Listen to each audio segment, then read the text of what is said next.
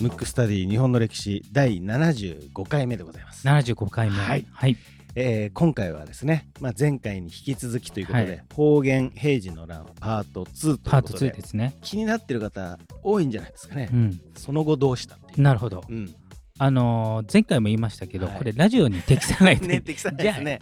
選ぶんじゃないっていうね話ですけどついつい選んでしまったんではい、すけど、もう味噌汁大臣さんのせいにしますけそう。ですね、はいじゃあちょっとうん。続きから続きからいきますね、はい。えっ、とちょっと遡ると、はい鳥羽上皇がはい。長男の崇徳天皇に継がせました、はい。それで上皇として院政を始め院政というのは力を持って、はい。で天皇は若干飾りですけど、うん。なったと、うん。まあここは順当なんですよある意ね。長男だから、うんうん。の後に、うんまあ前回も言いましたけど、うん。寵愛するはい。妃から我が子を天皇にしてくれと言われたど。ら、うん。まあしちゃうよねってことで、近衛天皇が生まれて、はい。それが兄弟間の天皇の移動なんで、はい。えー院政っていうのは、うん親かおじいちゃんの直系だったらできるんですけど、うんだから単にお兄ちゃん的には、うん天皇の座を譲られて、うん上皇って名前だけど院政はできず、うん力のないままうんいると。うんでお父さんの鳥羽上皇が力を持ったままいると。うんだから不満がくすぶってる。くすぶりますね。でそれを支持してうるん貴族もいると。うんここまでやりましたね。はい。で近衛天皇もが、その後、うん早死にしちゃうわけですよ。おそうしたら、うん当然、うんだったら、うん一個前の天皇お兄ちゃんの、うん。自分の子供でしょ次は、はい。うん。そうすると子供の親だったら陰性できるんですよ、うんうんうんうんでしょって思ってたら、うん。なんとうん。もう一人うん違う弟がいるわけですよ、うん。そこに鳥羽上皇は、あの継がせると。なるほど。でなぜかっていうと、うん。その近衛天皇っていうのはちょっと病弱だったんで、はい。えーお子さんがいなかった。うん。なのでその近衛天皇の、うん。まあ、要するに鳥羽上皇のうん。寵愛してる妃はい。のところに、うん。えーそその弟の子供が養子に行ってたんですよ。うん。要するにその人をうん。天皇にさせたいから、うん。つなぎとしてそのお父さんうのん。弟を継がせたいっていうん。ことですよ。うん。だからまあ全ては鳥羽上皇うんとそのうん寵愛する妃うのん計らいですね。うんでそれで天皇になったのが多分聞いたことある後白河天皇、はいはいはい。聞いたことありますね。だから後白河し天皇には養子はなかったわけですよ、本来は。うんその後白河天皇の息子が養子に出てたんで、うんこの養子を天皇にさせたいから、うん一時的に後白河天皇にしたと。はい。本当は近衛天皇が長生きしてれば近衛天皇のままだったんですけど、うんそういうことが起きたら、うんたらすあの崇徳天皇的には、うん。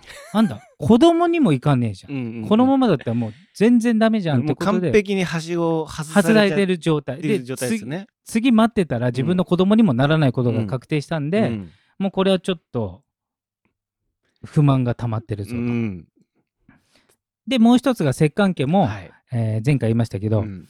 養子を取った後に実子が来たと、うん。そうすると実子とそのお父さんが組で、うん。で養子はなんとそのおじいちゃんにうん。助けを求めに行ったんですおよ。おでおじいちゃんはあの養子の方うにん。味方したわけですよ。でその時から、うん。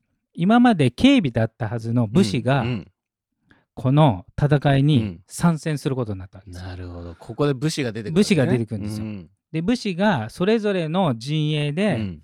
えー崇徳天皇 VS、うん鳥羽上皇、うん。まあ、鳥羽上皇のところに後白河天皇もいるんですけど、うんがあるわけですね。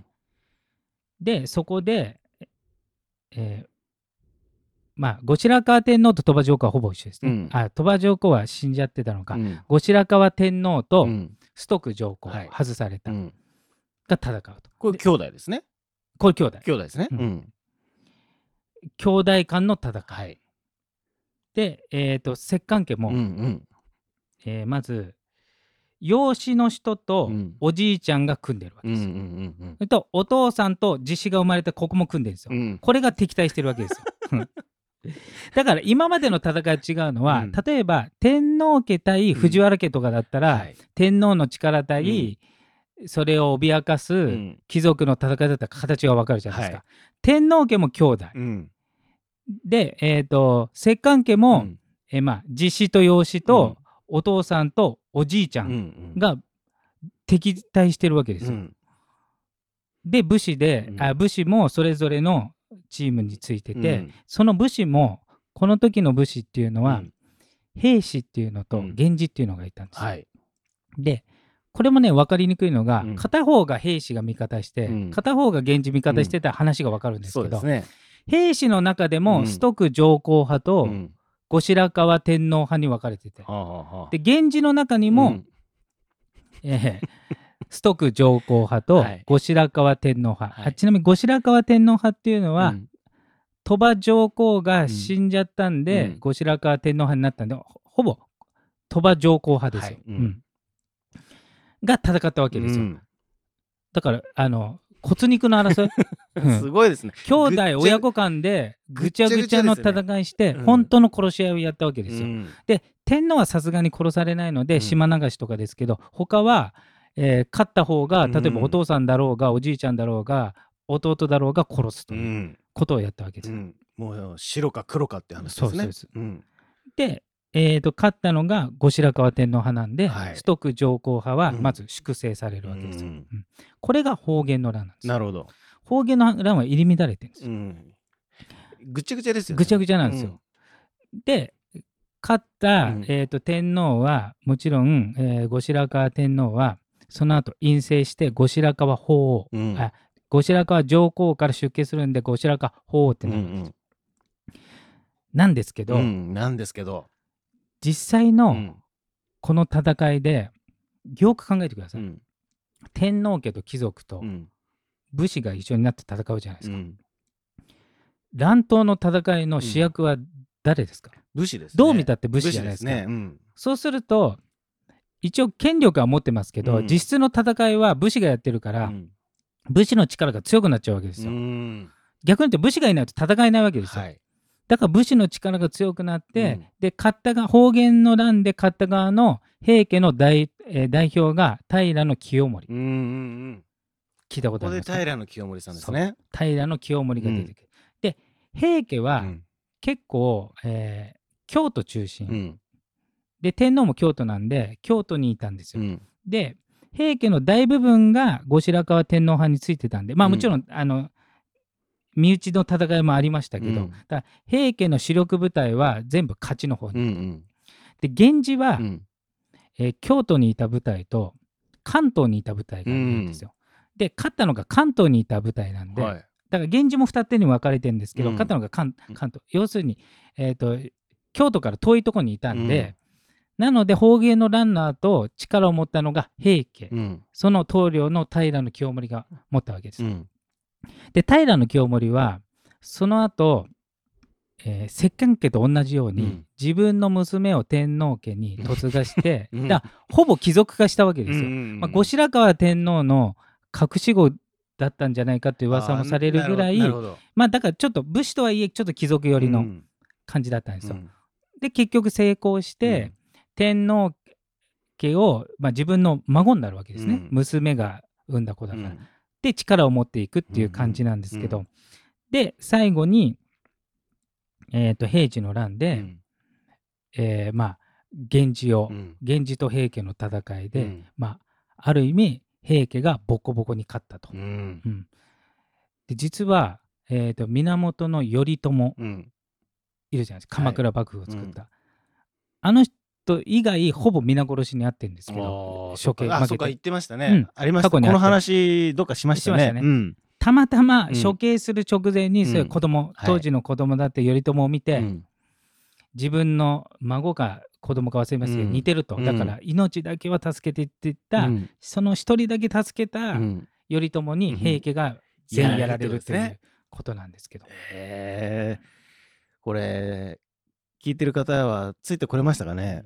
僕は必死で今脳みそをフル回転ですけどね何回か聞かないと分かんないかもしれないですね。うんまあ、あとはまあ、この番組の趣旨でもありますけどね、はいちょっとこれをきっかけにちょっと自分で調べてみるっていうことが一番いいと思うんですけど、そうですね。うんえーいや、でも、結局、まあ、この番組やってて、いつも思うけど、繰り返しですね。繰り返しなんですよ。同じことを。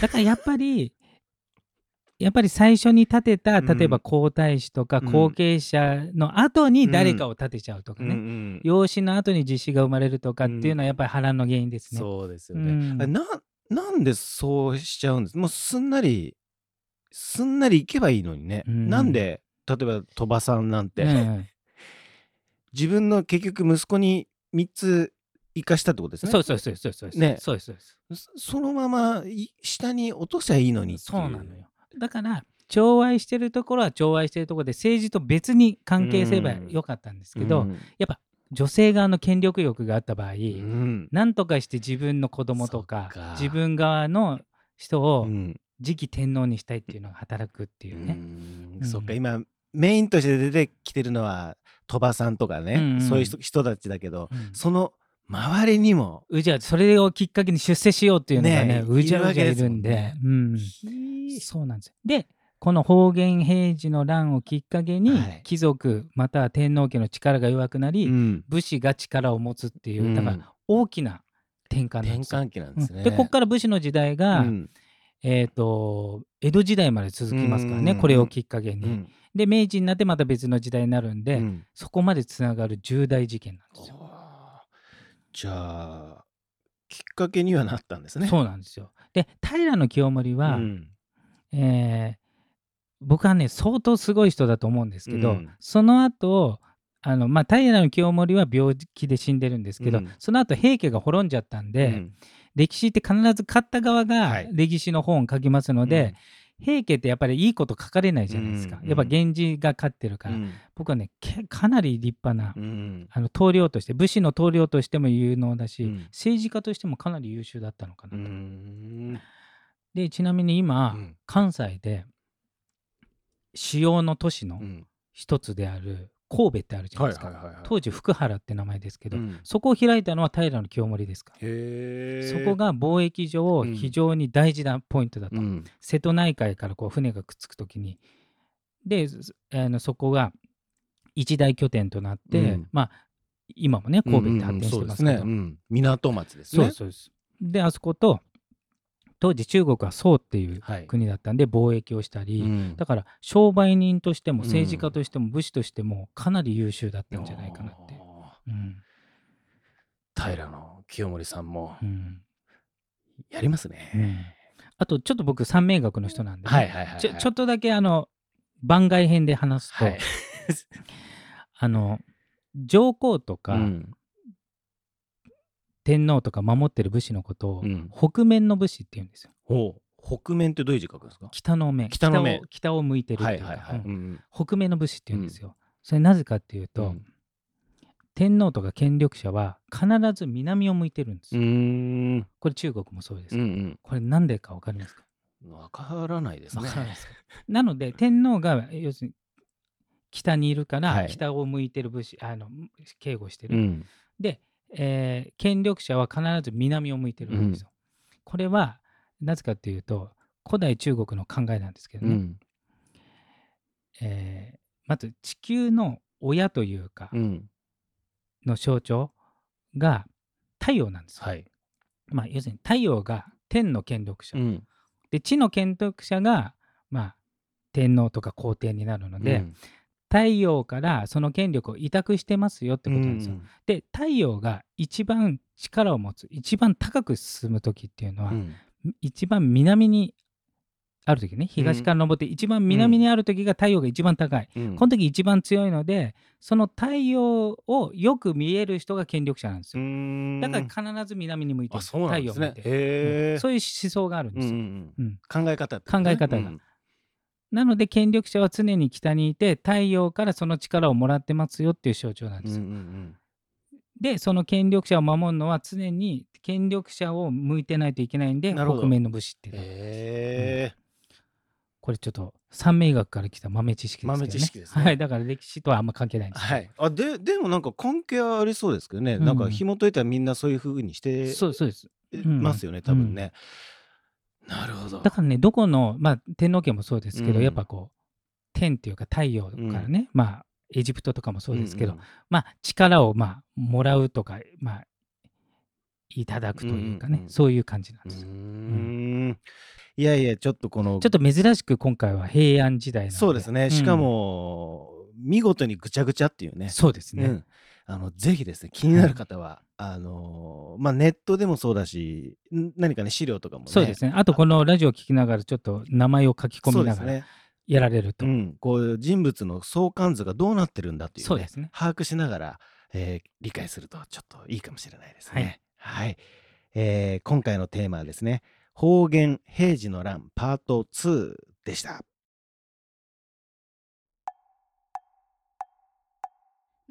むくラジオだべ。